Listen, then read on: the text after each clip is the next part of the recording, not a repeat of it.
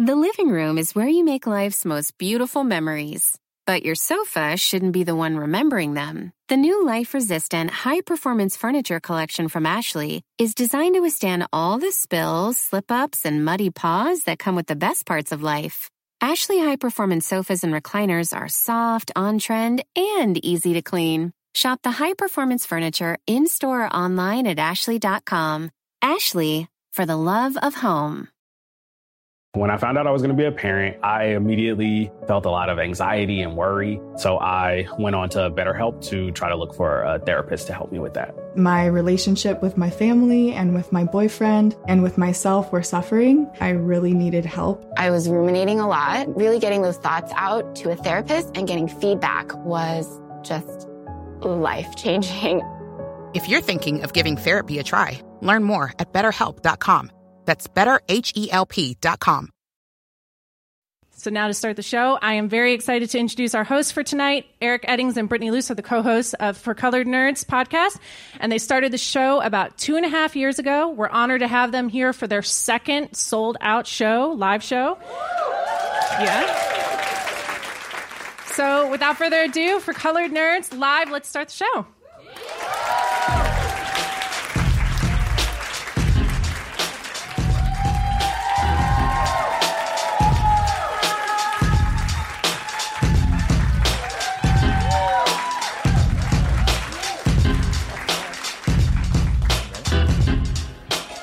Hi, I'm Eric, And I'm Brittany and we are for Colored Nerds the conversations that black people have, when white people aren't in the room. ex- except today. Yeah, Mi- mixed company today.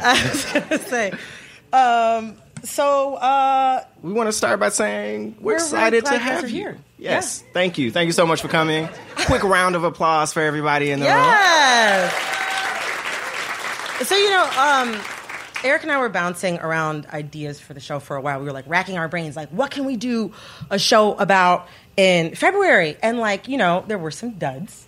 I, I would disagree. I mean, I think everyone would appreciate a celebration of Jodeci. Uh, it was just me personally. You should come back to that. Okay. I'll, I'll put a pin in it. Uh, but it being February and all, uh, we could think of no greater reason to bring you guys out on this cold February evening uh, than to turn up in the name of Black history. Yes, yes. Round of applause for that. And that's exactly what we're going to do tonight. So we're going to play a game. Uh, we're going to have a sit down with our fantastic and very black Very guests. Um, first up, writer and podcast host Tracy Clayton from BuzzFeed's Another Round. Yes, give it up, give it up. In addition, writer and man about town, Rembert Browne from New York Magazine. Give it up for Rembert. And we have to shout out our amazing DJ, DJ Grand Drew. He has been playing some amazing music, and we'll keep it moving and popping for the rest of the night. So, Black History Month is our favorite month Yes. of the year. Traditionally, that means like we celebrate figures like Martin Luther King, Harriet Tubman, George Washington Carver. Yeah, and like, like five other people, including Frederick Douglass. And he's more and more popular this year. So we should keep that going. But you know, today we're going to think outside of the box a little bit, and we are going to celebrate a broader view of Black history. Yes, and I think to do that, we should start by playing a game. All right, can we get some? Uh, we should get some game music going. All right, so we are going to be playing. Whose biopic is it anyway? Uh, so I, we came up with this, or I came up with this. Just, Yeah, know, I was like, I don't know honest. what's going to happen. Um, yeah, so a lot of our like ideas about black historical and cultural figures come from TV and movies. Uh, I mean, I don't know about you, but I can't actually differentiate between Leon and David Ruffin. Like, they are the same person in my mind. they are they are the same person in real life. Yeah, this is true. Facts. But this particular game, think of it like two truths and a lie. Okay. So I'm going to put up a picture of an actor. Okay. One who has played many black historical figures. Okay. And you will have to pick out which person they did not play. Which one is incorrect? So you're gonna you're gonna tell me a bunch of names, and I have to pick the one that is not it. yes, Okay, that's correct. You This got is- it. This is okay. You're clear. I got it. All right. So to get started, we have Denzel Washington, Okay, I feel comfortable starting with Denzel Washington. Mr. Everyman. Okay, All right. So we have A. Melvin B. Tolson. B. Herman Boone. C. Malcolm X. okay, D. Frederick Douglass. okay. Who Um, didn't Denzel play? Okay. I'm like, my pulse is quickening. okay, so, okay. Herman Boone, he did play. Do you know what movie? Don't know who that is, but I know he played. He also played Malcolm X, obviously. I, okay, so this is my thought process. This is like, I took the GMAT once. Very close to attending business school. If only I had applied and got better grades. But um, I am going to eliminate. I don't think there's ever been a movie made about Frederick Douglass. I'm going to say that I don't know who Melvin B. Tolson is. I'm probably going to get like, they're going to take away the show because I don't know who any of these black people are. But I'm going to go with Frederick Douglass. Let's see. Is that correct? Frederick Douglass is correct. Okay. Is that a, is that a picture of Ben Carson? Yes. that is he who shall not be named. Wait, you want to know? You want to know something? Not to put my mom on the spot. My mom actually worked with Ben Carson like decades ago in a hospital. Hopefully, those are the good times. Yeah, Things have changed. it's gotten a little don't dark. mean to. I don't mean to misassociate you. I'm so sorry. Yeah. I came. I wanted you to be here to make you proud. I know her. She's good people. It was a different time. It was a different time. Things went left. Uh, so to go to our, are you ready for our next? yeah. our next I feel person? good. I got one in my belt. All right. doing good. Don Cheadle. Okay. I, You gotta be ready. I, Are you ready? Okay, all right. All right. So we have have a lot, a lot of names here. Okay. Are you ready? Yeah, I'm ready. I got you. Sammy Davis Jr., Okay. Frederick Douglass, Mm-hmm. name popping up.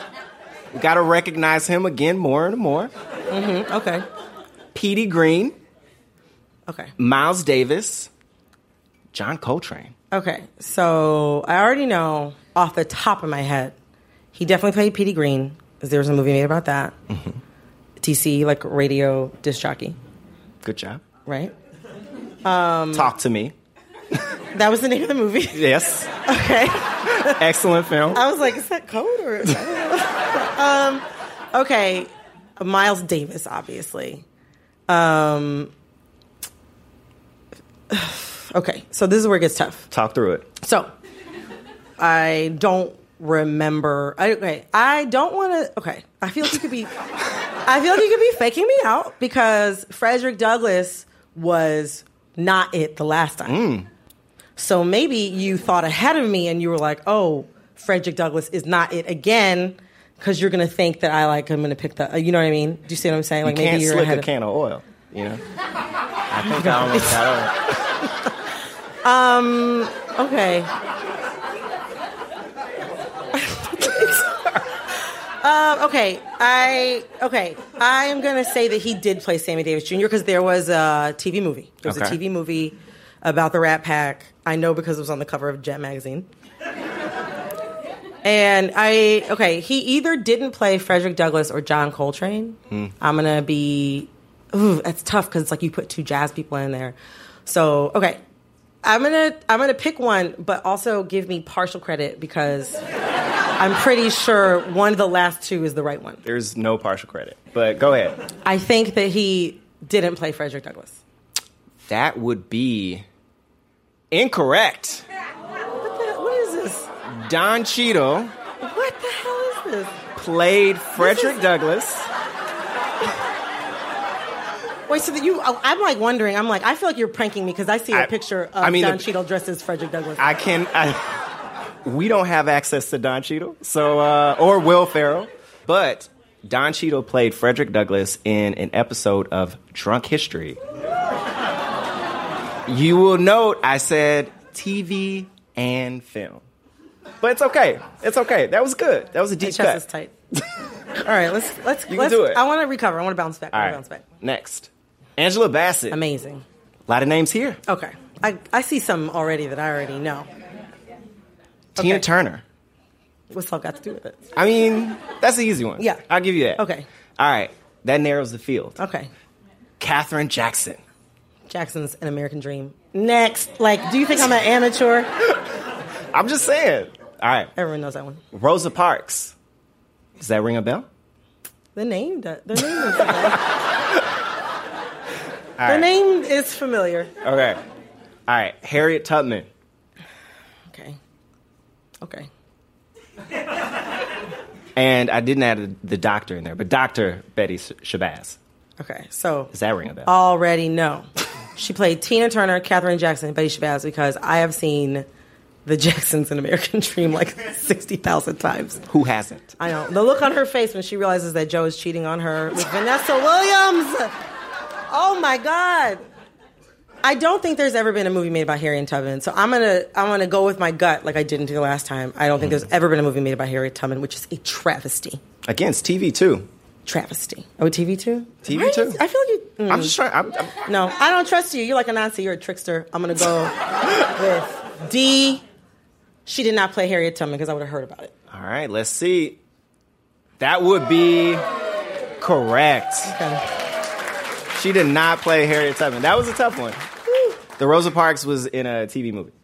I mean, it had to be. I, I didn't hear about it otherwise. We would have saw it. Yeah. All right, next up, Will Smith. All right, so A, Chris Gardner, Okay. Muhammad Ali, Robert Clayton Dean, Bennett Omalu. Okay. I'm, okay. So the last one. This is a tough one. Oh, this is so hard. Okay. So I already know off GP he played Muhammad Ali. Yes. Done. I don't know who the other people are. so Do you want uh, one like- of these people may have invented the stoplight. No, that man's last name I think was Garrison, so I think I could be wrong. okay. Mm, Some of these have got to be made up. But I'm going to go with I'm just going to go I'm going to go with God. I'm going to say Chris Gardner. Chris Gardner? Hmm. Wait, okay, wait, wait. Can I phone a friend? Can I don't know. phone- Can I phone a friend? Can I phone a friend? Phone a friend. Okay, who wants to be my friend? who got Google? Who got who got a smartphone? Okay, Somebody needs to help you I'm gonna call. No, I can't trust you guys. 'Cause my parents can't always trust them. Wait, okay, people in think the got some audience. hands Wait, in the back. who is that? Is that Ben? Okay, all right, all right. Let's see. Wait, what's your what's your name, young man? Uh, my name's Bennett Bennett. Bennett Bennett. First name, last name, both the same. All right. Wait, which one did you say it is? Uh, I say it's C. You say it's C. All right. That's also what the people in the front of the audience said. so I'm going to go with C. It's a. It's like he's got three names. That No. sounds historic. I trust the audience. I All trust right. some possible strangers more than I trust you right now. We'll see. the The answer is Robert Clayton Dean. Are those? Are those? Is this? This is Is- Sasheer Zamata from Saturday Yes. Night Live, holding a box of chocolates, heart shaped. They're actually shaped in the faces of historic black figures. If you can't, it's a little tough to make out know from that screen. because I can't see my own face.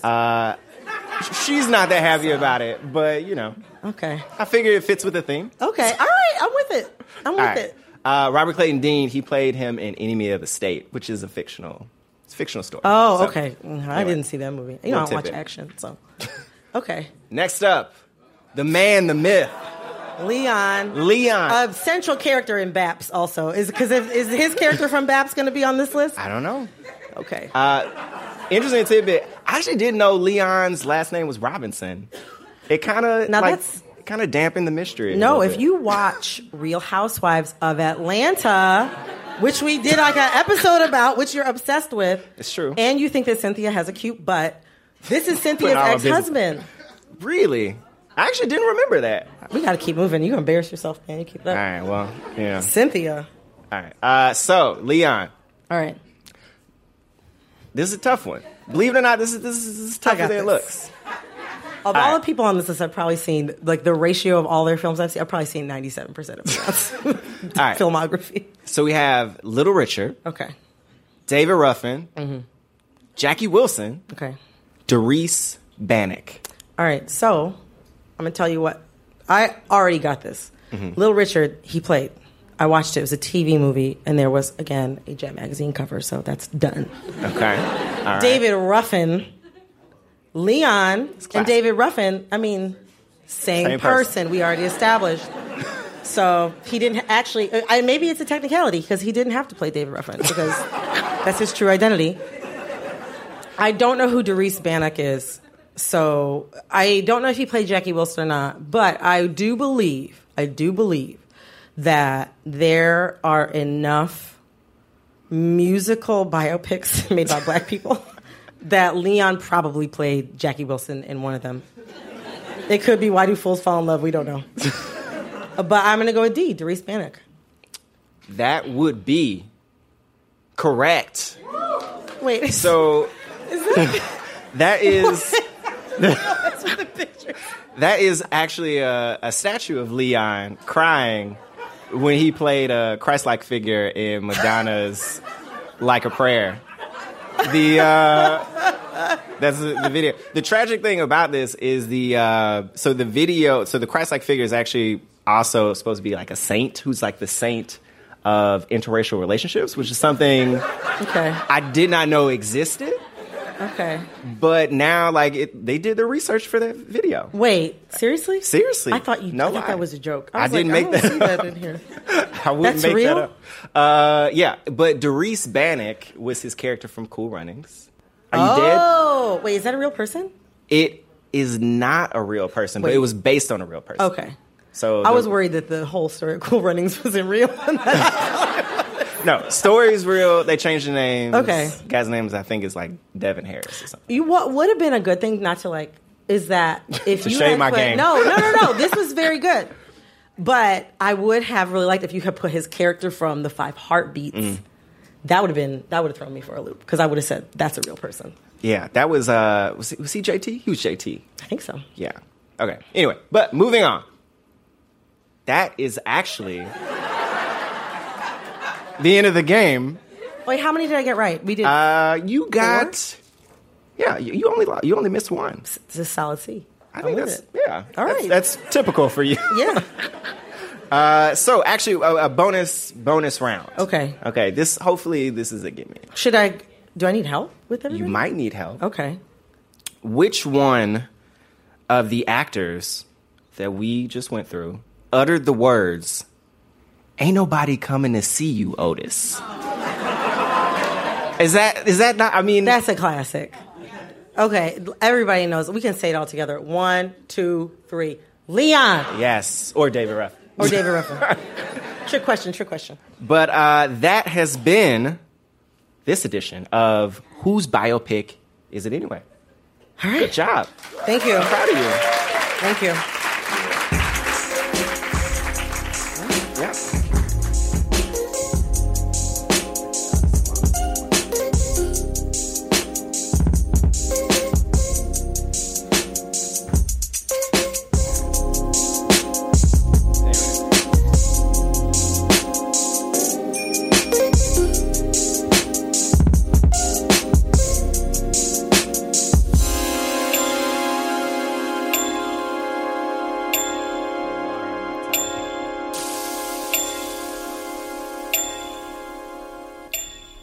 Right.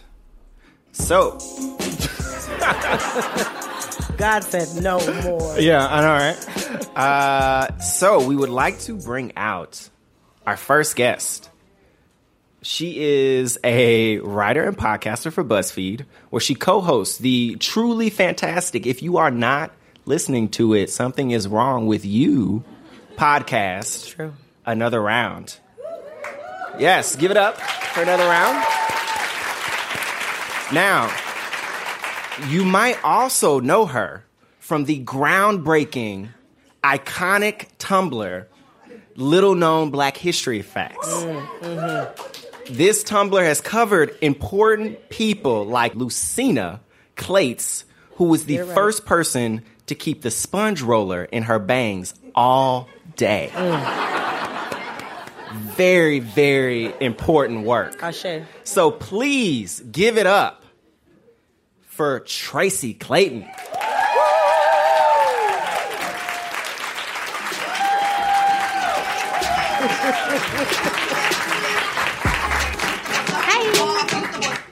Oh, Got a little, little, little flavor, a little music. It's A little bright. flavor, just a touch. Oh my. Yeah. Hey. Welcome. Y'all cute. Y'all look nice. We're trying. Thank We're you. trying. We're trying. I I like your spilled some water top. top. Thank you. Speaking speaking to the theme. I tried to find the blackest thing that I own. this is it. Success. Aside from just like all black. Um, so Tracy, we got Yes. a couple questions for you because you know what I'm saying. We want to. We want. We want the audience to get the flavor of Tracy. Ooh. You should write that, That down. That's the title. Suggestive. Flavor of Tracy. How do we do this? I'm gonna let you take the lead on this one. All right. So, uh, so Tracy, so something, something that you and I have in common in real life is like you know just like a general mortal fear of people knowing anything about us, right? And also a strong desire not to share too much about ourselves Yes. with people out in the world. That is me. Uh, but it's also um, it's kind of what you do for a living A little bit. Like on a weekly basis. So like how do you reconcile your desire for like privacy about like certain details about your life with your you know with your job which kind of like demands that of you? Like the oversharing. Uh, I kind of don't reconcile it. um, somebody said, mm-hmm, so somebody follows me on Twitter.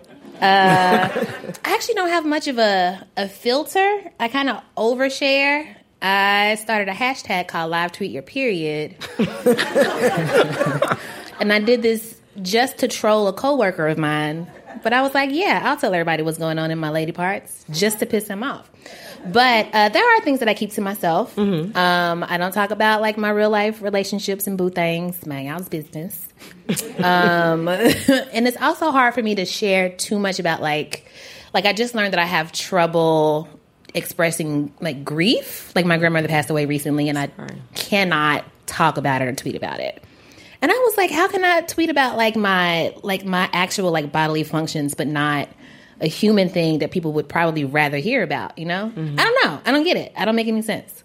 But to answer your question, I don't know. Have you like always been like this? No, my God, my God. There's this picture in a um, album at home of me at a birthday party at like six years old. I don't know if you've been to a birthday party, but they're supposed to be fun, right? That's the plan. yeah, you typically if it goes well. And the in the picture is just like a bunch of kids, like somebody had broken open a pinata and there's candy all over the floor and everybody's just like running to get it and smiling and laughing. And I am glued to my mother's arm, looking at the floor. And I actually became a, a writer and English major basically because I was like, I don't want to have to talk to people in whatever I do for the rest of my life because I'm not, I never thought I was well spoken and it's not fun. You know, it wasn't fun then. And so when I think about the fact that I, hello, I'm on stage talking to a room full of people, it makes zero sense. You know what did it though? Mm. Therapy and medicine. Shout out therapy. Round Yeah. of applause. Round of applause. That's what did it. Also bourbon. Bourbon helps. Bourbon does Shout help, but also yay for growth. Yeah, growth. We love growth. Yes, that's the more responsible take on it. Yes. So I have a a deep, and hopefully this is not too long, but this has been a burning question of mine. Oh, oh my. Uh, I happen to go on Twitter every now and again. Okay. And you tweeted once about the fact that you think Tom Hanks is black. Okay. I need you to say more. Okay. okay. Um, first of all, I just minor correction. I tweeted about the fact that Tom Hanks is a black man. Not Oh, that I just okay. think he's black. He's actually black. Okay. Okay. Tom Hanks is black. He just is. Um, and this was brought to my attention by a friend of mine who happens to be in the audience. I don't know if I should point her out, but she's right there in the front row. Hi, girl. Hi, Nicole. Hi, girl. Uh, so Nicole showed me this picture once, or she Instagrammed it, and it was a picture of Tom Hanks, like here, and he was just like, you know, had like the puffy dad face and like a mustache. You know, he just just looking like Tom Hanks. But it was a side by side with like Thurgood Marshall, Cab Calloway, and Adam Clayton Powell was the other one. and I'm trying to tell you, you could not tell them apart. You couldn't. You couldn't. And we we actually did a, a presentation at the live show at our last live show, in another round, where we broke down step by step all the ways in which Tom Hanks is actually a black man. Did you know? let me blow your mind one time, real I'm quick, ready. right? Please. The Cosby Show. Yes, right? I'm familiar. Cosby Show. Do you remember what Claire Huxtable's maiden name on the show was? Ooh. Does anybody know? We've got a Hanks, okay? okay? Keep that in your mind. Okay. But also listen to this. Fic- fictional character, just what are the. Oh, okay, we're gonna go from fictional to real life family barbecue, okay? All right, let's do it. We Let's getting there. it. So, Tom Hanks is a distant cousin of a one Camille Cosby, whose maiden name was Hanks. Ooh, I have chills. Ooh. See? You see? That's only one of the ways in which Tom Hanks is a black man. I Only one. Only Wait, one. that's where are the others? it oh, would, it would honestly actually, take a think I long time. I mean, Tom Hanks' mother, if you've ever seen her, looks both exactly like Tom Hanks and exactly like a woman who could be passing in like the 50s or 60s. Like, she looks exactly like Nicole's grandmother. I'm telling you, there are threads. Her his mother was from a small island, like a Portuguese island that's not that far from. Africa. That's so, true. You That's know, true. everybody's like over there. You know, That's true. It's a I, lot. I looked it up. I go- I did Google it. I looked it up. he's also got the sugar, just like Big Mama does. He also now officially has a black granddaughter, which is the universe being like, you know what? Let me give back to you that which I have wrested from you. coming Here full you go. circle. Yeah, circle of life. It moves us all So Tom through Hanks. despair and hope. So he's passing, basically. Yeah, I don't know if he knows it. You might not know it. I've been trying to get his attention. Hopefully, we can just you know be another another shout into the ether. Tom yeah, Hanks. This everybody tweeting hashtag Tom Hanks is a black man. Just tweet that. It's a good month to like be like, hey, I'm actually black. You know, Surprise. This is it. This is the moment. Yeah. This is the moment. He Mm-hmm. also once had a full, a full page ad in like Essence magazine for something. Wait, for Right. what? Right. he's he's black. He's clearly black. Gotcha. Okay. Uh, And that was actually going to be my pick for the for the discussion later. But I was like, I don't know if everybody's ready for that. But that, I mean, that would have been a deep. You would have blown everybody's mind. I was done gonna it. say. Should have done you it. got to end been- on that. Yeah. okay. That's a you dropped the mic after one. of those. Boom. It's time to introduce our next guest. Yes. Oh no. Yes, yes, yes. So our next guest, he is a writer at New York Magazine, and he is an alumnus of the dearly departed Grantland. Uh, he also dabbled in podcast hosting with the excellent, excellent Rembert Explains, uh, and he uh, may actually have opened more Tumblr accounts than any other human being. Please welcome to the stage Rembert Browne. Thank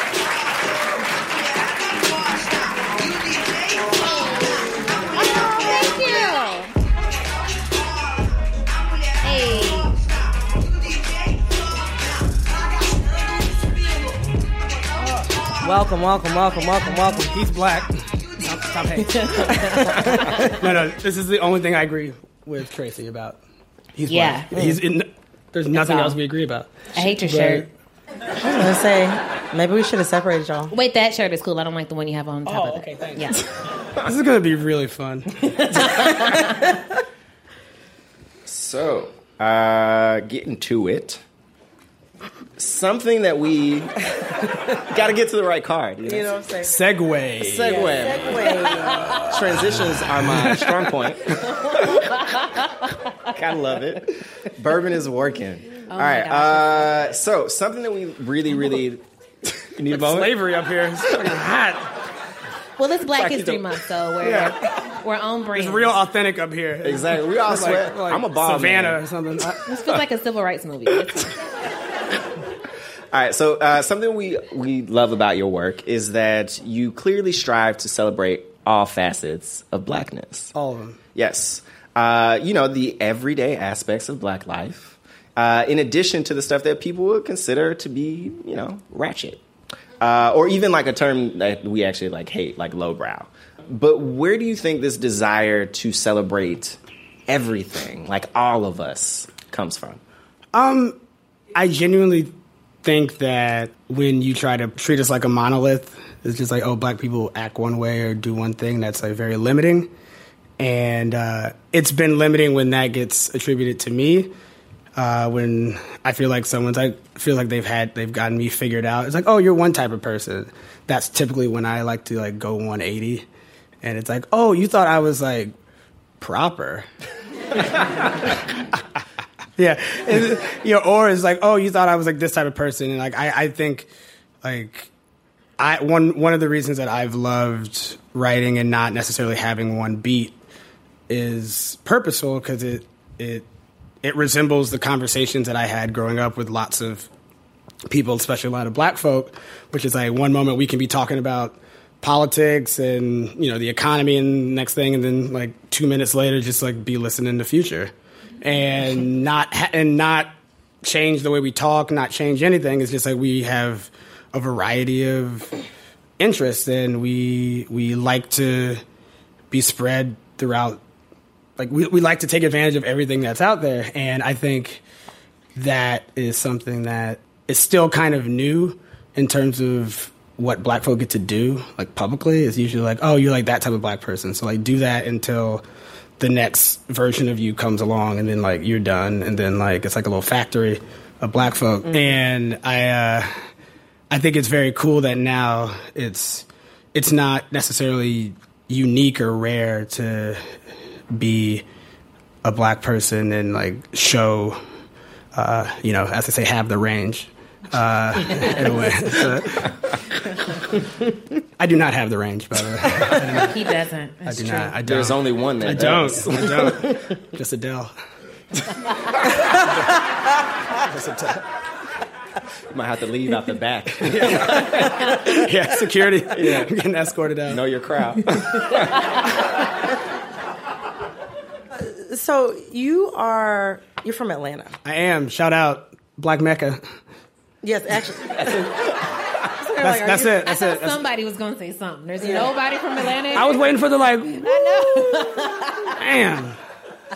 We like left the door open for somebody to shout yeah. 404. Oh yeah, I was like, it's, it's, ludicrous. It's ludicrous. Damn. Um, sucks. So, like, you know, I mean, it's true though. Atlanta is like one of the, if not, Will someone just pretend to be from Atlanta for the rest yeah. of the segment? Thank you. Oh my God, what up? Shout out Super Bowl. Yeah, too soon. Too soon. Yeah, like, Everybody's reeling. This is a celebration, remember? Okay. Yeah. Okay. Come on. Yeah. Happy Black uh, History Month. what, what, were you saying? What were you asking me? I'm excited. Well, I love Atlanta. Yes, Atlanta. So you're from Atlanta, and it's one of the, if not the most, you know, the cultural mecca of Black folks in yes. America. So you're a native Atlantan and your love and appreciation for where you're from it just comes through in all of your work and a lot of your twitter account. Yes. Um, so like you also like have i would say the privilege of like surveying and celebrating black culture and black life for a living. You know what i mean? Uh, so how has being from atlanta this like very specific magical place for black people like how has that affected the way that you approach your work? Well one thing that I love about Atlanta is that it's one of the few places that a lot of white kids grow up learning what it feels like to be a minority. You just like if you're white, like a lot of times you just like end up around a lot of black folk all the time. and like that just doesn't happen a lot. And it's just on Monday I was home in Atlanta and I was just like I walked through the campuses of Morehouse and Spelman and Clark and I was like, I think I might have seen more black people today than the average person does in their entire life and that's like a beautiful thing. Like my default is just being surrounded by black folk and not one type of black folk. Like, you know, you got like you can drive down like the street I grew up off of. It's like on like three miles up is just like multi like you know like Creflo and like all like all like the super rich black folk that steal from other black folk and you know like like but just like very very very rich black folk. And then on the other side of the street is just like very broke black folk but they all kind of intermingle. We like you you learn that it all exists and like you and growing up I, I grew up right in the middle of it and i feel like the way i grew up i i, I feel I feel very privileged to have a very wide idea of what black people are because of where I'm from. And I think because the way I write, I'm trying to less, you know, just throw my opinions out there, but more just kind of talk on behalf of a lot of the people that I grew up around. Mm-hmm. And one thing I will say is that growing up, it was very black or white. Like it uh, now, Atlanta's a lot more diverse, but you know, I had to begin to adjust in my writing.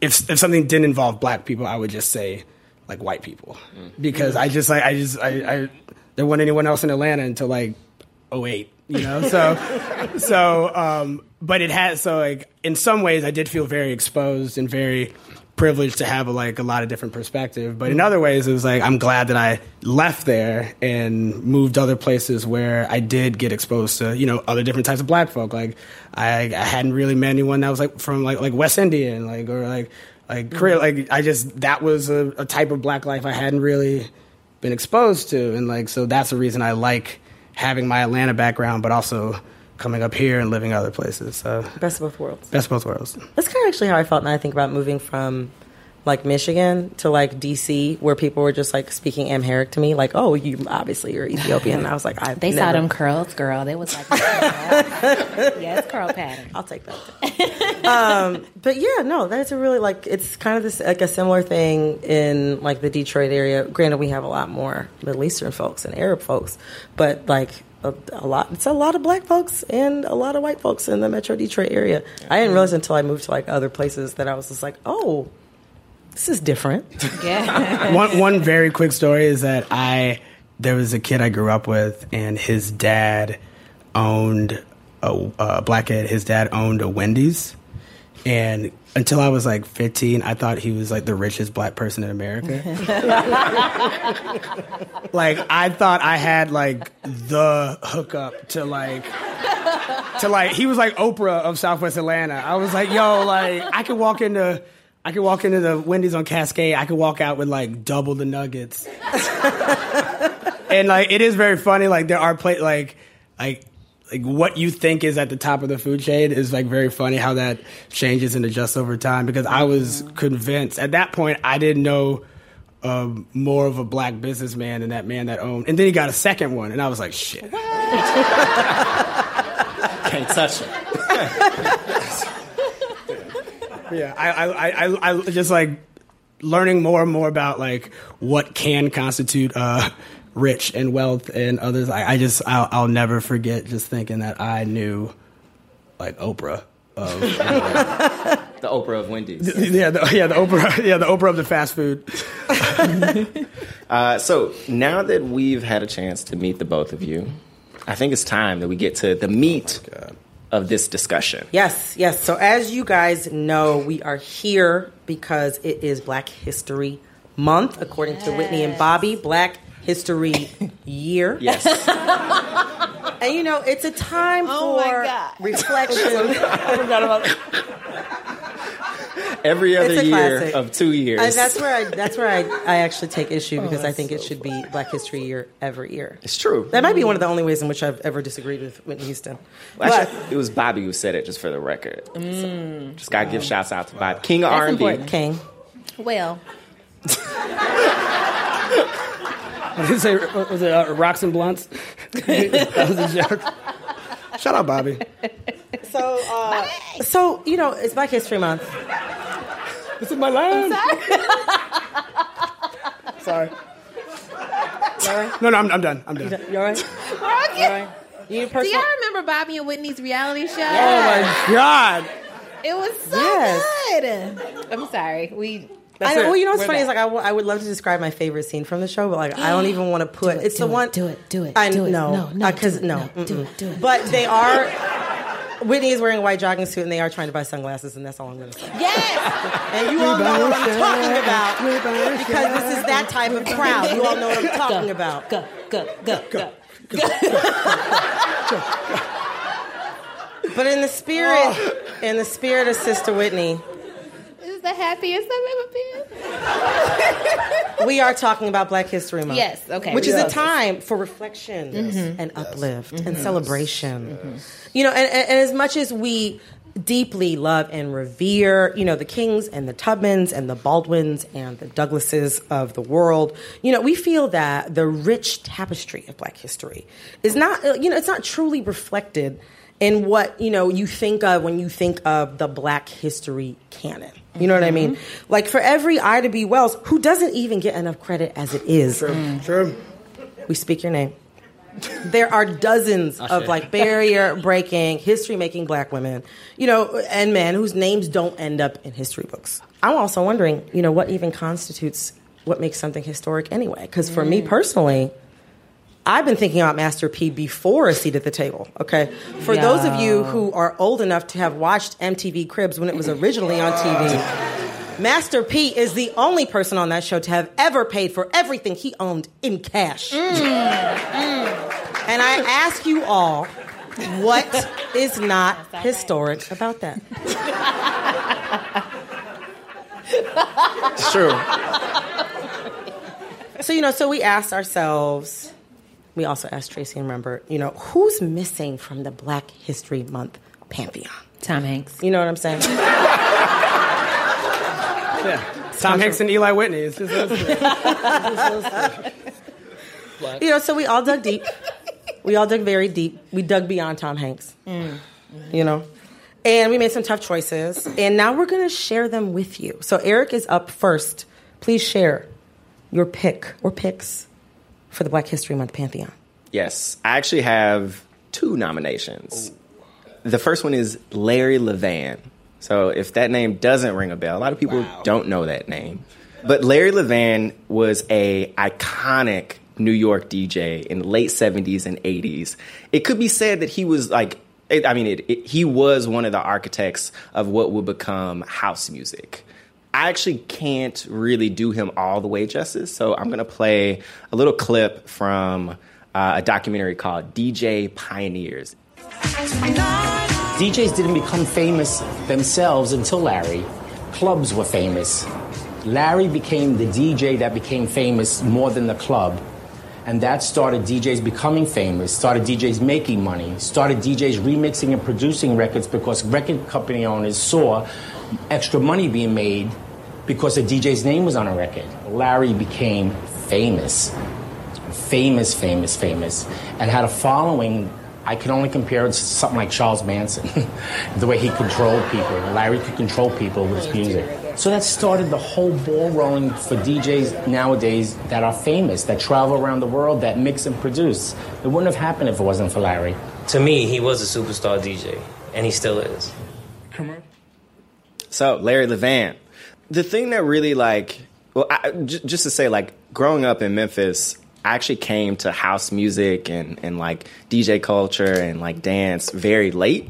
You know, it's a blues heavy town, R and B, uh, soul.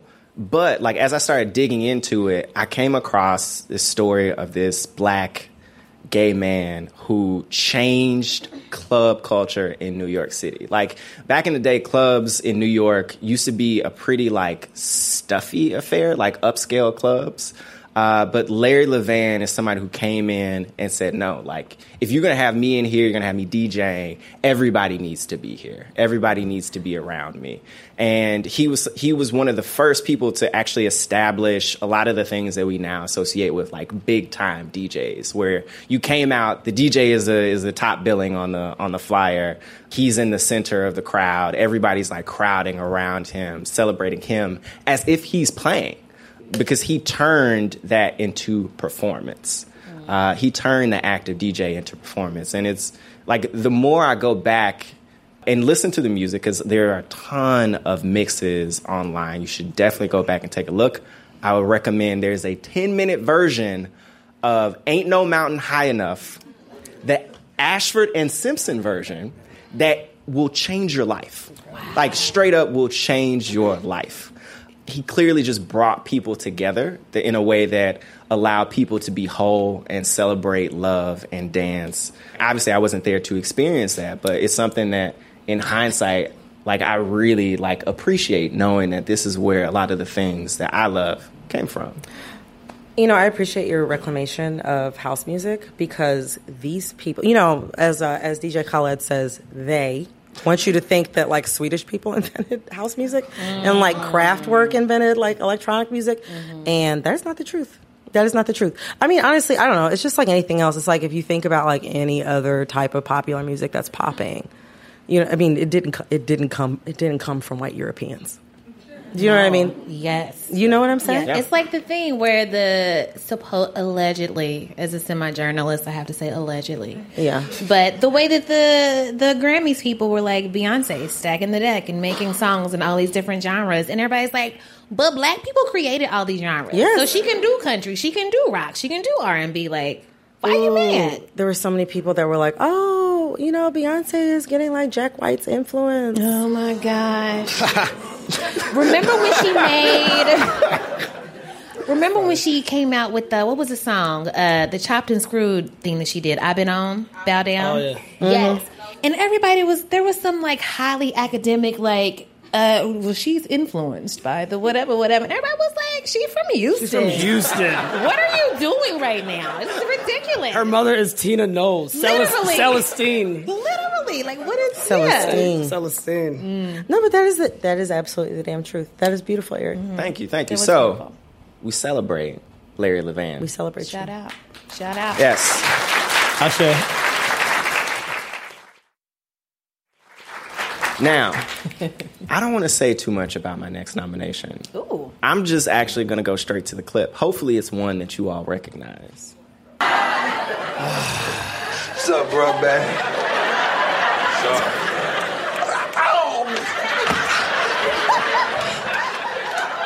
Bro, man, it's three in the morning, man. What are you doing here? That, Just chilling. what you doing up? I usually have a place to myself around this hour. Ah, can't get no sleep, man. Keep having these nightmares, bruh. You ever have nightmares? Yeah.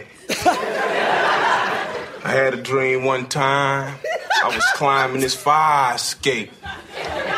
And I couldn't make it to the top. So I climbed through the window of this fly ass crib with the big see through refrigerator. It was full of sandwiches.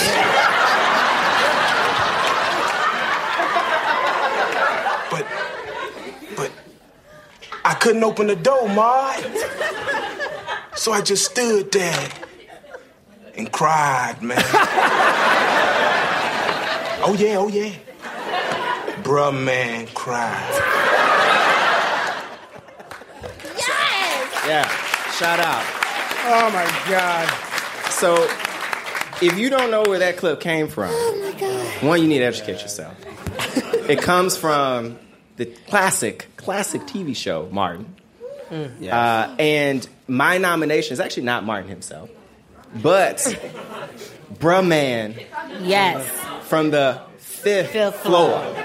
I hold up four fingers because if you go back and look, he never held up five. Not not a once. Not, a one time. Not a once.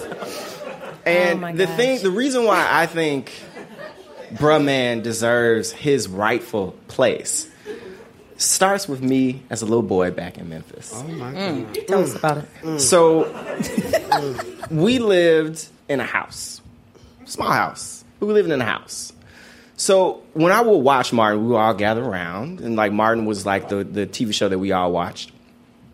I would see Bruh Man climb from the fire escape into their house. One, I was like, what is a fire escape? Let's start there. Like, what, what- what's the purpose? Go through the door. Like, I don't know.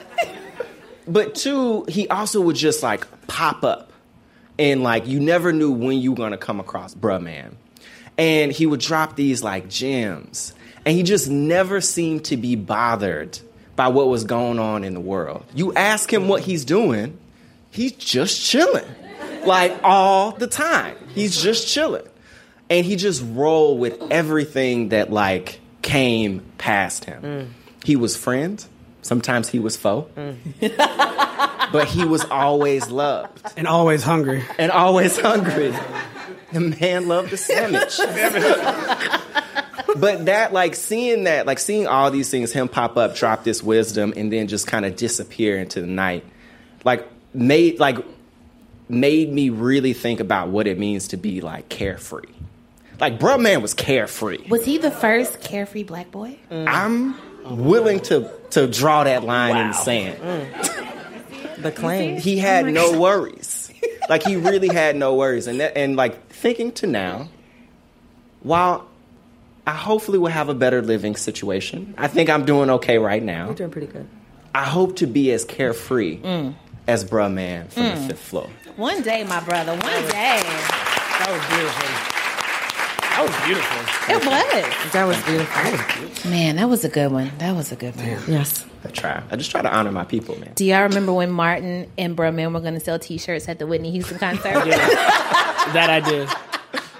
Oh, also, sure said Whitney Hutton.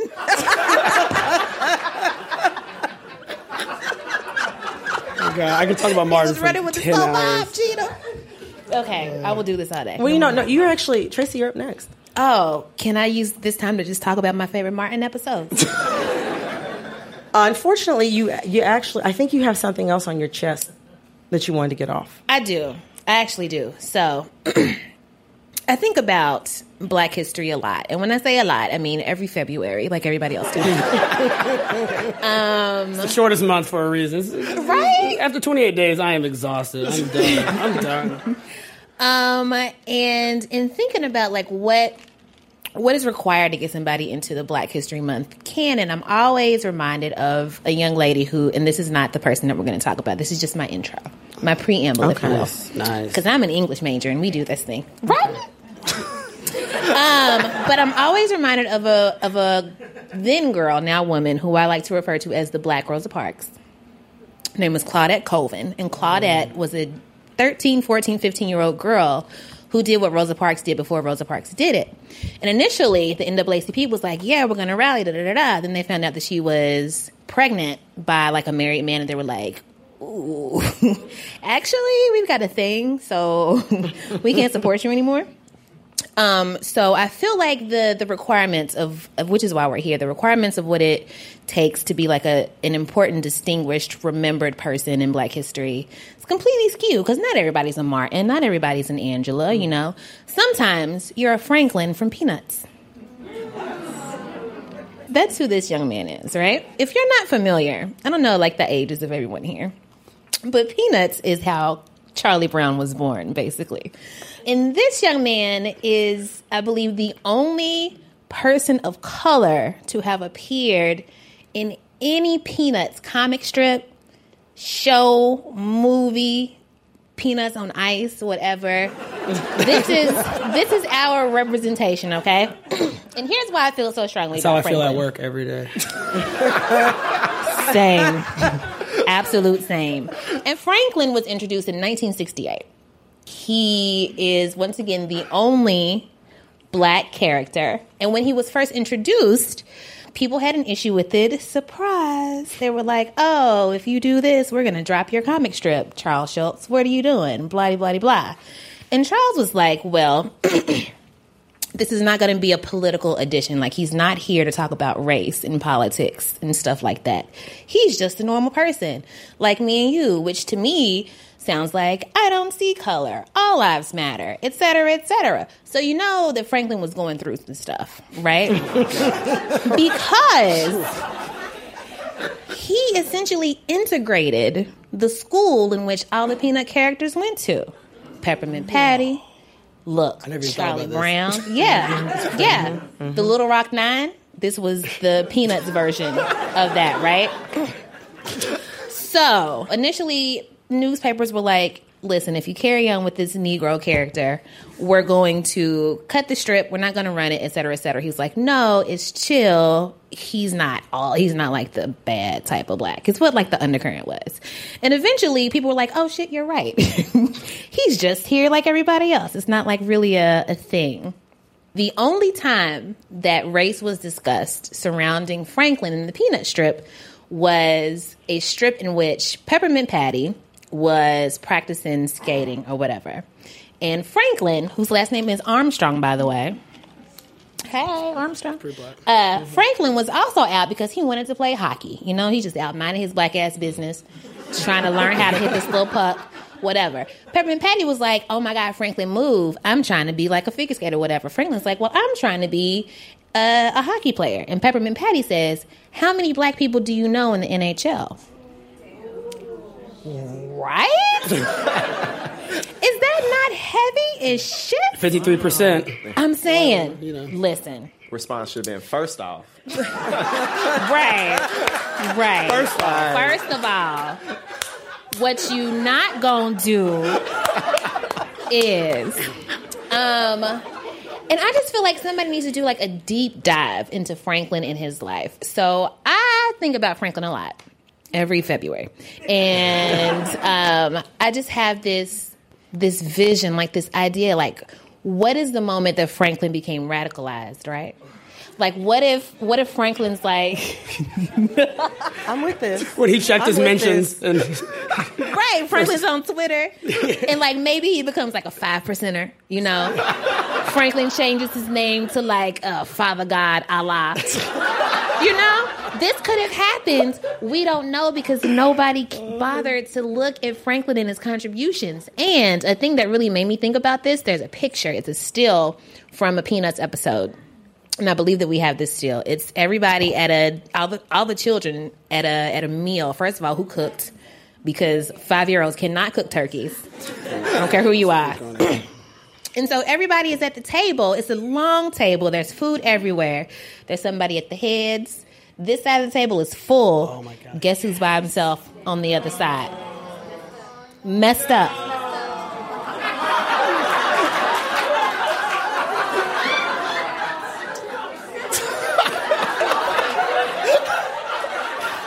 that's too much. I,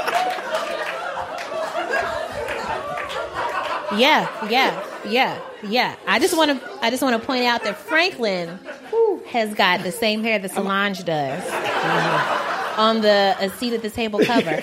Because listen, that's all he wanted was a seat at the table, and they're like, okay, you can sit at the table. We ain't got to sit by you. And this is how you know that Franklin got a story. Okay, somebody needs to look into Franklin. And the story of the integration that oh. he led as a child, mm. okay, all by himself. Put Franklin in the canon. Put him in the canon. that was incredible. That's right. That's right. That picture's like a little too real for me right now. I, I'm just like looking at. it, I'm having like PTSD. Yeah. Like, like, I mean, like, what is the explanation for this? Look how much room is on this side. Okay? racism. I think that's the answer. There you go. Always the explanation. Give Franklin his propers. That's all I'm saying. He was so young. He was like four. Dealing with He was a civil rights leader at two. had no say in it. Had no choice. Just living in Springfield. That's where the Simpsons live. That's not where the Peanuts. Yeah, no, It's fine. It's fine. I believe I, don't know. bought it though. And, uh, Springfield. Then yes, it's where Yeah, I they live. bought it. Um, so this is my first nominee for the Black History canon. Um, second is a little more serious. Still a cartoon character though. This is Baby Esther. I hear some yeses. Baby Esther was the original inspiration for the comic book character Betty Boop. Um, Baby Esther was a Cotton Club performer in the 20s, and she was called Baby Esther because she had a very kiddish, childlike baby way of singing, like the boo boopy doop, that literally came from her, right? Every time I see a t shirt with Betty Boop on it, I just think about all the money that's going to Paramount, who I believe owns like the trademark, the copyright. I don't know what the lingo is. And I think about the fact that everybody loves to idolize Marilyn Monroe and Betty Boop when we've got our Dorothy Dandridge. Yes. You know, we have our own sex symbols, we have our own people. But a lot of the white sex symbols actually would not be anything without us, right? Because they see us, they see our features and what we're doing, and they're just like, ooh, that's cute. I can't come up with that by myself. Let me just take a little bit of what you're doing. Let me take these cornrows and call them boxer braids. Okay.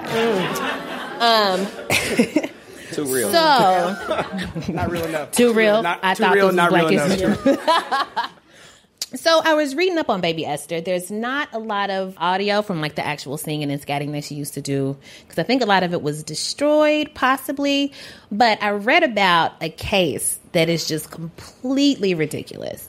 So Betty Boo became white when Esther was performing at the Cotton Club, and there was a woman named Helen Kane, I do believe, who was also a singer.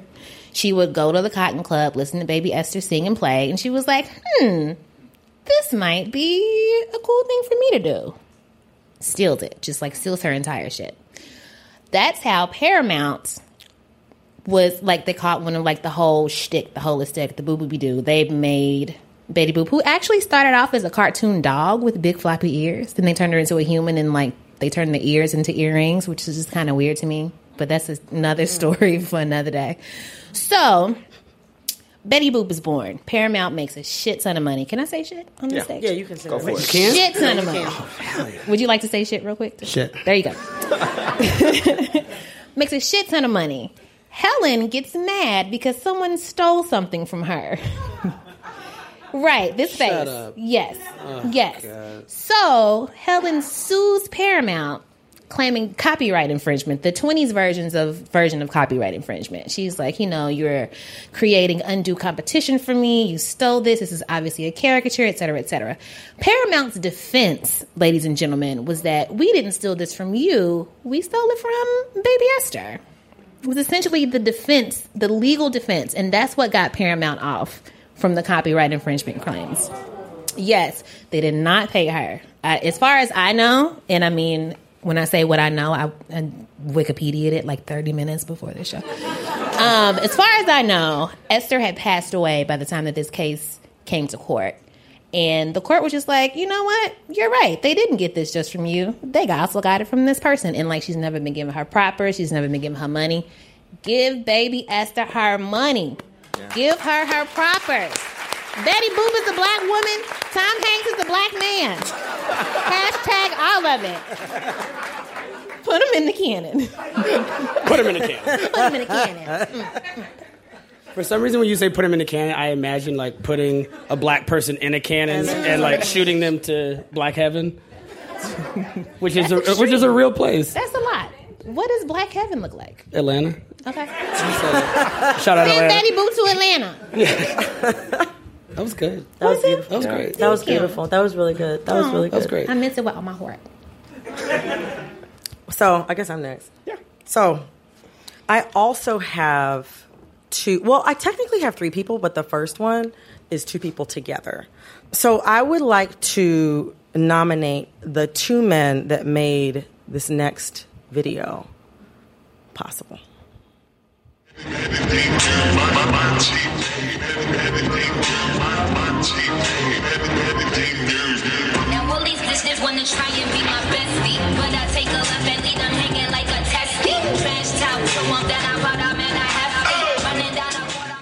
Okay, so for those of you who um, who can't see this, which is going to be, I guess, people listening in the future, we just watched a video of a woman who was tied up in a fake straitjacket, dressed as Nicki Minaj, wearing a long pink wig, get like just it cut on a stage while rapping as Nicki Minaj into a short razor cut bob, and something like that can only happen at the 2013 Bronner, Bronner Brothers hair battle at the Bronner Brothers International Beauty Show.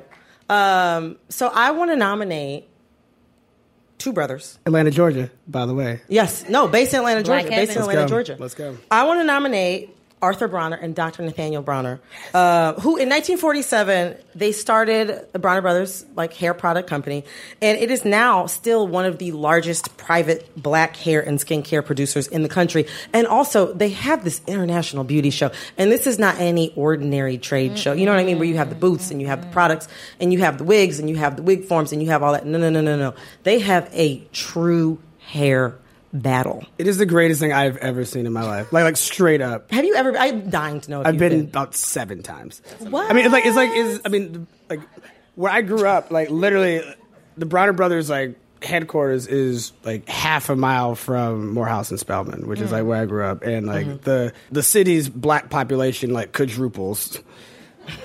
because literally like everyone comes in for this and it's like the it's it's it's it, I literally went for the first time because I got dragged by my aunt because she was trying to like push some furs. it's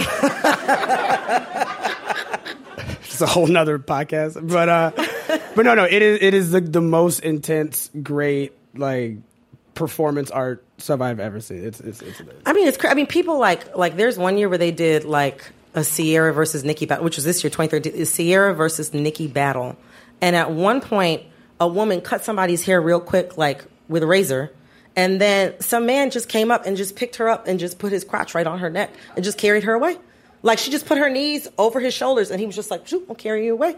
This was like, I'm serious. There is choreography. There are costumes. There are possibly pyrotechnics, fake straight jackets. To me, it just shows like the fact that you know these two men who started this company. And here they are. Got Nathaniel, Arthur, um, and here they are. Also, like just to show how Atlanta. Here, they, Dr. King. Do you know what I'm saying? Like they started this in 1947, having no idea that they'd still be around. What? It's been what?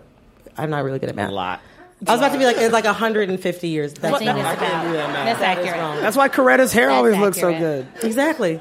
Like to me, it's just like you know, these people are responsible for why so many of us had like you know little burn marks around our ears. You know why so many of us you know have love hate relationships with wave caps. They're pa- partially responsible for why I ordered a durag off of Amazon and had the nerve to be disappointed in myself. Wait, wait, wait, wait, wait, wait, wait. what are you So last year was a tough year. I was working a lot. Let's go into it. Um, I was really busy and You just couldn't get to the I store couldn't- on the corner. I couldn't.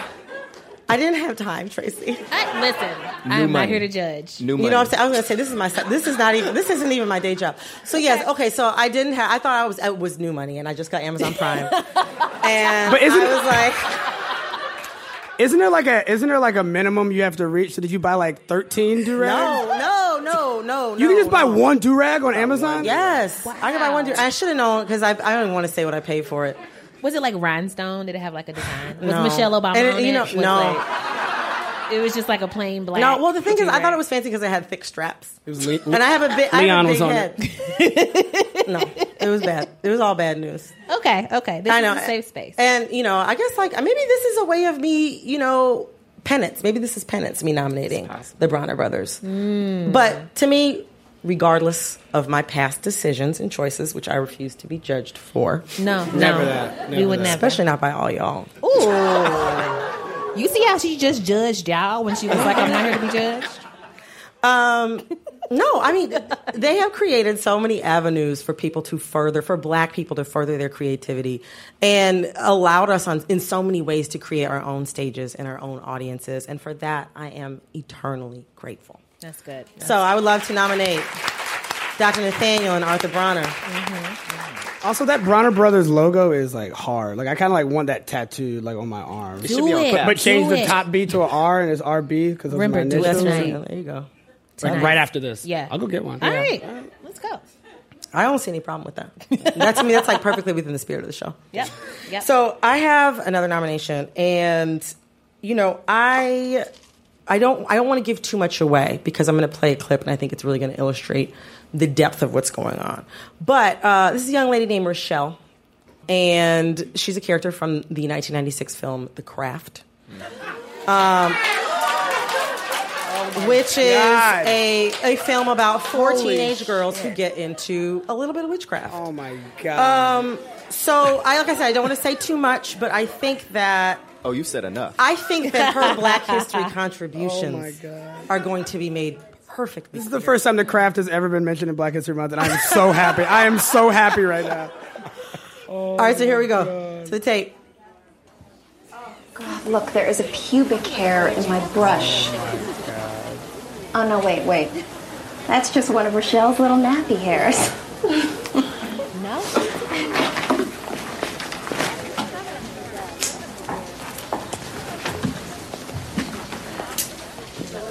Why are you doing this to me, Laura? Do you think you're funny? You really want to know why? Yes, I really want to know why. Because I don't like Negroids. Sorry.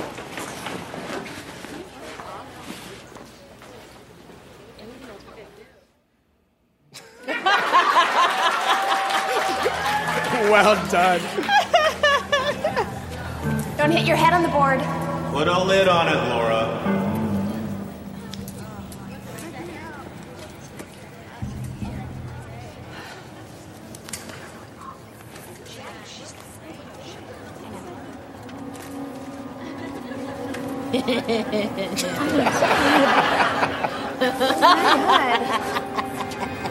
I don't know. What does it look like?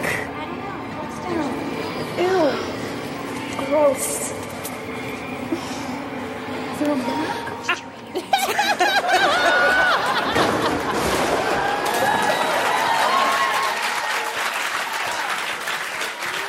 Yo, that's reparations, baby. That's Right? reparations. That's reparations. That's all we getting. That's it.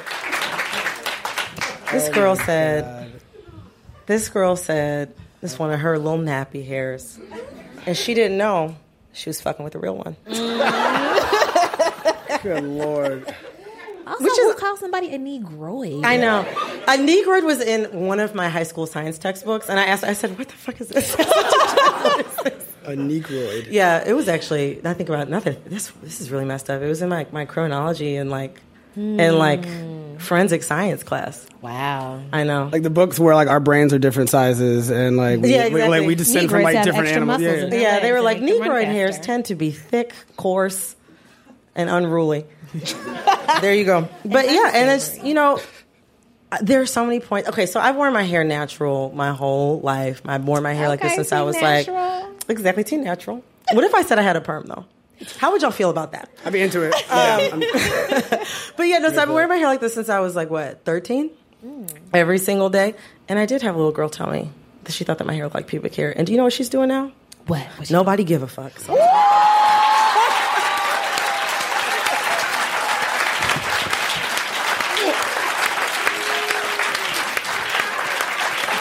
That was beautiful. that was well put. Got him. But, but, Praise. and you know, Maya Angelou said, "Don't be bitter." I don't remember the reasons why, because after that I, I checked out. But I don't wish any ill upon this young woman, mm, Sure. Stephanie. Now, but, but back then, I could have done with some of this whatever oh, Rochelle was doing to get her hair to fall out. That would have been nice in 2001. Are, So- are you friends with Stephanie on Facebook? I don't like, know. is there any way we could get her this video? Like, like, like by midnight, just like edit it, cut it, Remember this? drop it on that news feed. Like, Everybody should friend Stephanie and post Yep. pictures Yeah. of Brittany on stage. At You her. should. Yeah, Yes, add her. directly. I should. I should have added her, but you know. hashtag the craft. But I mean, like, how perfect was that? It's like crazy to me that in the '90s, in a teen movie, Mm. a black girl got like she just got. You know what I'm saying? This white girl got her comeuppance like that. Mm. I never in my like I didn't understand at the time how deep. Mm-hmm. So you know, I feel blessed to have learned from the best, Yeah. and I feel blessed to share the blessings with all of you. Hey. Hey. Go Speak on forth and multiply and be blessed. Um, so, Rembert, All right. I think that uh, that brings us to you. All right, I have one video, uh, and I don't even need my card because I consider myself the foremost expert on this topic, which is uh, the 2005 event Legends Ball, the greatest five day extravaganza that Oprah pulled off, which was she invited every black woman that has ever lived to her house.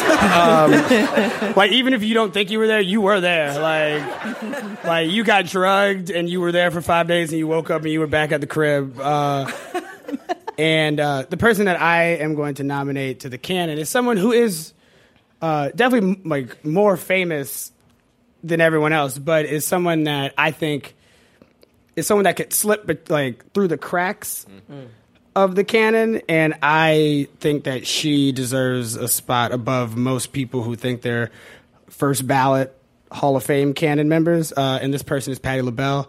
Um, um, I love Patti LaBelle because she makes me less homesick. Like when I haven't been home for a while and I like miss my mom and my aunt, I just watch Patti LaBelle videos because I'm like, yo, like you are wild.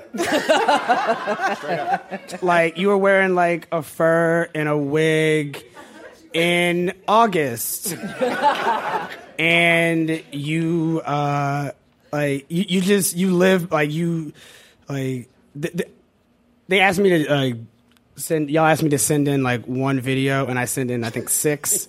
Yeah. Like I had like a whole hour and a half. Yeah.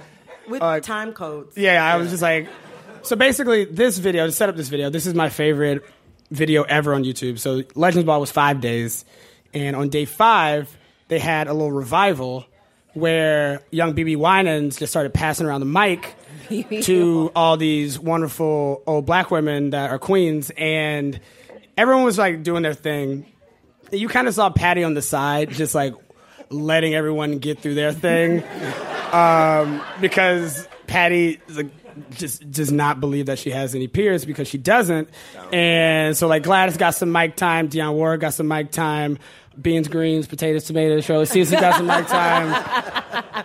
And Patti was just on the side with her stunner shades on, and then BeBe passed it to Patti, and then uh, the next thing happened, which is the greatest thing I've ever seen in my life.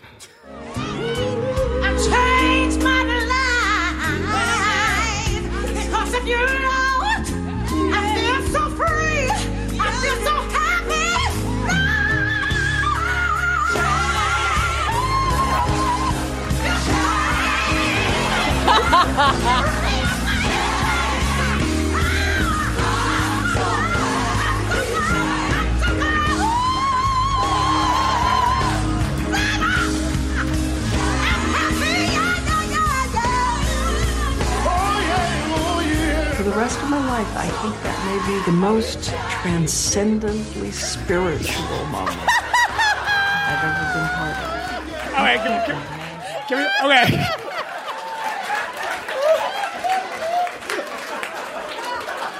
Was that Della Reese in the No, audience? Della Reese. No, like, no, like every like, it's so. If I may, Please.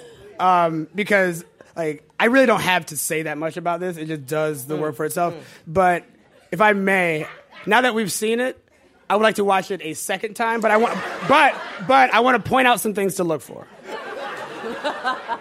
Um, the first thing to look for is that if you didn't know that person that turns her head, that's Oprah, who is just like is just like, what just happened? um, the second thing, and the most important thing, is that halfway through Patti's little Holy Ghost march, she has a program in her hand, and then she just throws it in the air, and it hits someone like eight rows back. So when you see this little yellow thing in her hand, just stare at it because at some point she's gonna go like that and she's gonna throw it in there, and it is the greatest thing I've ever seen. Just just play it one more time. So she's got the program in there right now. Yeah, I'm just narrating this. You. See it? I so free.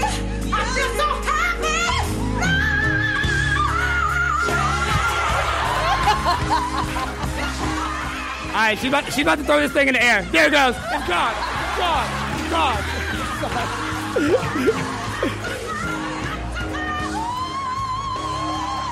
and then at the end, she passes off the mic. She just can't handle it anymore. Watch this.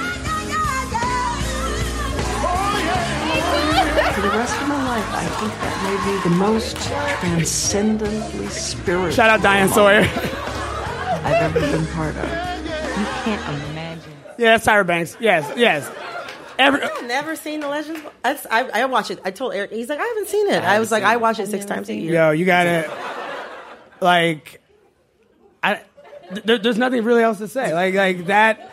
She, I love Patti because Patti, like, as someone that while goes back and forth about how religious he is, I love gospel music more than any other type of music. There's like few mm-hmm. things that make me feel like as at home, like in a community of black folk, than mm-hmm. listening to black gospel music. Mm-hmm. And the ability for Patti to just like turn it on and turn just like a real casual event into just like a turn up revival is just i- i- it's incredible. So yeah, I uh, I think she still doesn't get the level of uh, respect that she should. Like she's like I think people respect her as you know one of the great like singers of her era. But I put her just in terms of just cultural significance. I put her. I put her up there with the Arethas, and I put her up there with uh, with the Tinas and the Chakas, all of them. So yeah, I uh, I, I love Patti, and yeah. More than just the beautiful. pies. I was going to say more. than Gotta just be the like pies. more. Oh, than also, just, the just pie. one other thing. Uh, one of the great things that you should uh, look into if you have any free time is Aretha and Patti have like a 50 year beef. it's incredible. Um, this got on most people's radar because uh, Aretha sang at the White House. And Patti was in the crowd and went to go like reach for Aretha, and Aretha just like gave her like the and it was mad rude. But like, I'm sure Patti said some rude shit to her earlier. So like, like don't think Patti's a victim. Like, no, Patti definitely did something. Um, but the funniest thing about their back and forth beef is that a year after Patti's pies blew up, Aretha announced that she was going to start some pies too, No, she didn't. and claimed like very little knowledge that Patti even had pies. Are you shitting? And I'm like, that is like I Mm. can only dream to have a 50 year beef with a, a black person. It might be you, maybe it's you. I don't can know. start tonight. But I would love. Like, like my mom has like 40 plus year beefs with people about stuff that happened at like the 1972 Spelman reunion. And like, I want, I want one of those and I don't have one yet. Like, so like, if you're out there, like just. Hi. Hey. Mhm. I was going to say. Sup? I think Tracy wants you to meet her in Temecula. You know what I'm roll, saying? I roll up. All right, let's do it. Nice. So Patti, let's put her in the cannon. Yeah. Mm-hmm. Oh. That's what I'm going to say. She's up there in Atlanta. a terrible like analogy. Like, I don't know. I don't want, I don't want to shoot black people into the air.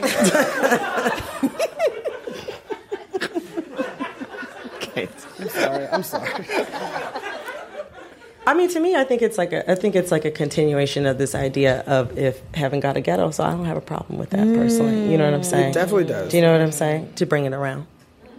I'm with it. Come on, full with it. Bring circle. it around. You know what I'm Come saying? on, circle of life. But uh, you know, we thank you, Patti, America's auntie, and there, I'm glad that you actually brought up the Legends Ball because there is something that Oprah did. I want to say on the day before her gospel concert. Oh, day four. You want to talk about day four? I'm talking about when everyone went around uh, and read. You, you yes. go. You- Okay. So, I mean, I don't mind a little help. No, no, keep going. I'll fill in any blanks. Anything you need.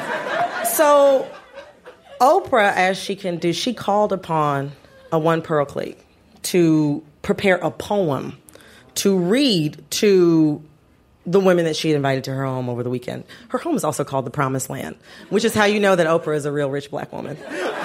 No, the richest black woman. Like, not a rich black woman. Correct me. I mean, seriously, drag me about that right now. The richest black woman. Um, so uh, throughout this poem, there's this refrain. It goes, "We speak your name." So you know, we brought these amazing people to light today. Some of you whom you know you probably knew about already. Some of whom are probably brand new. And you know, I just want to say, you know, to Larry Levan, Brum Man Mm. from the Fifth floor. From the fifth. You know what I'm saying? Baby Esther, young brother Franklin. Who is all of us from time to time? For some of us, a daily basis. I said touch and agree. Just holding on. Yes. to the Bronner brothers and to Rochelle Zimmerman, mm. to Patti, I just want to say, and, and you all can join me on a count of three. One, two, three. We, We speak your- your name. names. So I just want to have another round of applause. for our 2017 Black History Month Pantheon nominees, inductees. Inductees. Inductees. And I also want to have another round of applause for our amazing guests. Yes. Tearing it up. Tracy Thank you for having us. Thank you. Uh, so I want you guys really quickly tell people where they can find you and your work on the internet. Um, you can find me on Twitter where I tweet about all of my bodily functions and other things at Brokey McPoverty. It's spelled exactly like it sounds. Once I have money, I'm going to change it to Richie Von Moneyheimer. So get in there while it's easy to spell. Also, um, I The have a- promised land was taken. you know, I wanted it so bad. Um, I also have a podcast called Another Round with Heben and Tracy. Somebody needs to hear of that. Okay. Um, you can follow us on Twitter, Facebook, all the things at Another Round. Uh, you can uh, read me from time to time at New York Magazine. Uh, I'm on Twitter at at Rembert. I expelled the old Rembert out the Twitter game. He's gone, so I got, I got my first name. Uh, I'm in these LinkedIn streets. If if if you're, if you're trying to professionally connect, uh, uh, one very cute uh, side note is I've had like a very fake LinkedIn profile for like the past six years. Like right now, I'm uh, the CEO of a Popeyes organization. But you are. And my mom, my mom called me one time and was like, and like just panicked. She goes, "I didn't know you could lie on LinkedIn." I was like, "You were the cutest. You were the cutest little thing I've ever seen in my life." So yeah, um, but yeah, New York Mag. You can find me on Twitter and uh, just in these streets. Mhm. If you want free Popeyes, you know who to holler at. Yeah. I got a promo code. All right, so one more round of applause. Thank you guys so much for coming on the show and joining us this Black History Month. Um, so yeah, thank you guys for coming on the show. Yes, and we want to say just a, a few, a few thank yous, a few thank yous. A few yous. thank Uh, so bear with me. We want to one thank the Greene Space for hosting us tonight. We want to say thank you to Ellen Rofis, Jennifer Sindrow, and the wonderful staff for helping us cue all this stuff up. Yes. Thank you. Uh, I don't think we can do this enough. Let's say thank you again to Tracy Rembert and our DJ Grand Drew. in the back. That was good. No, I, every mo- I practice it every morning. You're getting better. We also want to say thank you to our producer, Bethel Habte. You you did not see her up here. No, you didn't see her up but here. But she is here. Yes. And you felt her presence. You have felt her presence also uh, in our show coming out on time in 2017. Hey. So there you go. Goals. Goals. Yeah, goals. So thank you, Bethel. We also want to say thank you to our friends, families, and partners for just hanging in there with us. Yeah. yes, for No, for, it's not easy. Yeah, not like hating us in our absence. We want to say thank you to our listeners and everyone who bought tickets to come out here tonight mm-hmm. and everybody who's watching from home. We really appreciate it. We could not do this literally without you. So thank you and give one more round of applause to yourself. Also, congrats to y'all. This is like a thing now. This is amazing. This is incredible. This is amazing. That is our show. Thank you so much again for coming out. Yeah, that's it. I'm gonna keep it. I'm gonna put it on my vision board. Yo, you want to freestyle? Uh, you don't know me. Uh, nigga, nigga. Uh, uh, uh. Yo, Tracy, you don't know me, lil nigga. Are these mics on? Are these mics?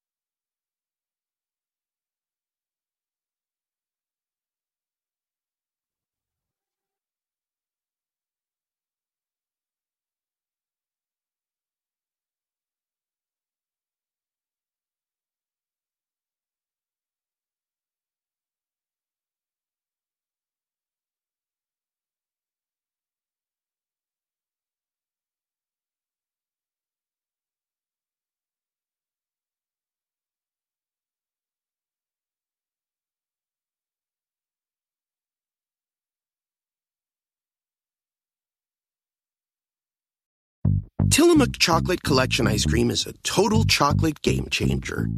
We start with unbelievably creamy dark chocolate ice cream. Then we add different chocolate treats like chocolate cookies, chocolate cake, or chocolate brownies to make four decadent chocolate flavors. Because sometimes the thing that pairs best with chocolate is more chocolate.